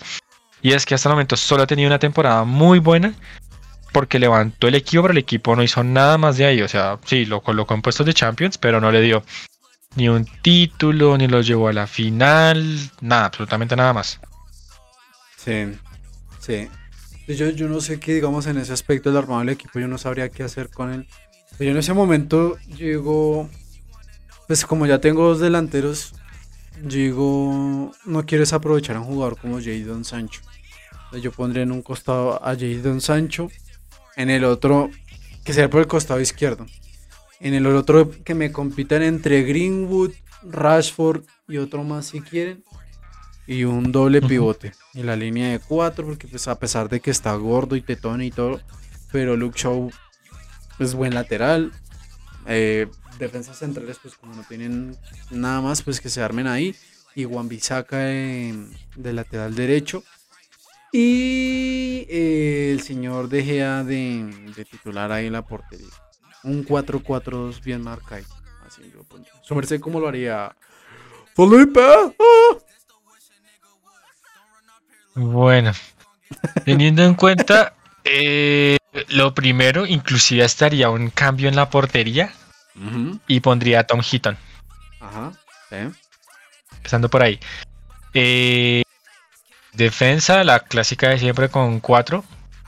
Sí, dejando a Luke Shaw, porque es que en realidad pues Telles no, no me genera confianza. Juan Bisaca porque pues a lo, para esa responsabilidad vamos a terminar quemando y le va a pasar lo de Stefan Medina con Colombia. Eh, Maguire porque pues en realidad no hay más. Baran está lesionado todo el tiempo y Bailey se marca tremendos autogoles. Entonces sería Maguire Lindelof. Eh, sí, con doble pivote más o menos, que sería como McTominay Pogba, rotándolo con Fred. Eh, sería como un 4-2-3-1. Sí. Mm, no, mentiras. Como un 4-4-2 podría hasta inclusive jugármela para poder usar a Cavani y a Ronaldo. Ujú. Y por un lado Sancho. No, mentiras, es que sí sería hacer como la reconversión porque se- sería así, por un lado colocar a Sancho, aunque sé que es extremo izquierdo, y por el otro colocar a Rashford, A Rashford. aunque sería un equipo netamente agresivo y muy muy ofensivo, pero pero pues es, toca usar lo que hay. No, pues ahí ese, se, se tiene que ir el trabajo de- del, del DT Felipe. Pues vamos a jugar ofensivo, a pero también vamos a Cuatro, presionar cuatro, alto. Y me voy a defender. a es presionar alto y a dar pata. Oh, yo estoy diciéndolo ahí no nos defendemos con el balón. Y el otro, vamos a saber a dar pata. a dar leña. Ah, bueno. Fútbol. Ronaldo ya se me anticipó, ya, Ronaldo ya se me anticipó a, a mis instrucciones. Estas frases es para que vuelva el 2012 y con sus desmotivaciones. Qué mejor jugar con lo que tengo. Y dar pata. Mejores momentos de epílogo. Dar pata. Dar leña, no mentiras, pero sí sería general. Es que tenemos, hay muchas opciones porque se puede rotar banda y banda. Rashford y Rashford y Sancho, así vayan rotando de aquí para allá, o sea que sean rotativos en sus posiciones. E inclusive si colocando a Pogba, de pronto se puede llegar a colocar un poquitico más adelante para que el que haga toda la tarea sucia de contención sea, sea McTominay. Pero sería jugar de esa manera y evitar al máximo que Luke Shaw salga de, de la zona defensiva. Que todo lo que tenga que centrar lo centre o Sancho o Rashford, pero que Shaw no salga de ahí y que esté un poquito como más despierto. Entonces tocaría que Ah, el que ya. vaya por la banda izquierda le esté diciendo como, hey, pilas ahí hermano, pilas, pilas, que ya- se hablen. Aquí ya notamos una tendencia al fútbol un poco convencional de Felipe, muy típico de, por ejemplo, decir Alex Ferguson. No tenía laterales muy profundos, pero a los, a los volantes por los costados sí eran cada uno por su perfil. El, zurdo por izquierda, el derecho por derecha y desborde por la banda y de centro. La banda. Los, los centros lo hacían los, los, los extremos, sí. Inclusive es que pues ahí yo creo que para mí la mejor versión de Cristiano fue jugando por banda derecha en el United. Porque era una bala. Sí, O sea, esas diagonales hacia Sí. adentro y luego el cambio de ritmo. uf, que ahí se acompañaba con, con Ronnie y con Tevez. Tevez o Berbatov. O Berbatov, sí, era el otro. Sí, sí. Con Sí, Berbatov. listo. Listo, entonces Listo. Pipe un 4-4-2, yo igual 4-4-2, Pipe con una, una clara idea de repartir leña. No, jugar- Salimos a jugar decir muy a repartir pata. Ay, marica, la rompí Perdón, con perdón. esa. Pero, Pero bueno, pero bueno, la tenía ahí escondida bajo la manga. Pero bueno, listo. Entonces, eh, muchachos, para los, bueno, si están, ya como les dije al principio, si están oyendo, señoras y señores, porque hay que ser inclusive.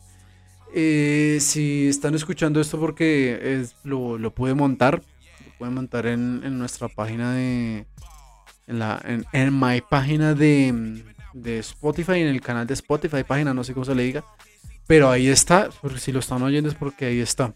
Entonces trataremos de, de, de- de charlar y si no se puede, pues yo estaré también ahí hablándoles y subir esto por ahí entre lunes y martes. Pero lo- la, la gran ventaja que se tiene es que pues ya se pueden publicar los links y, y en historias directamente para que vayan y los redireccionen y vayan a escuchar el, el- el capítulo respectivo del, del podcast.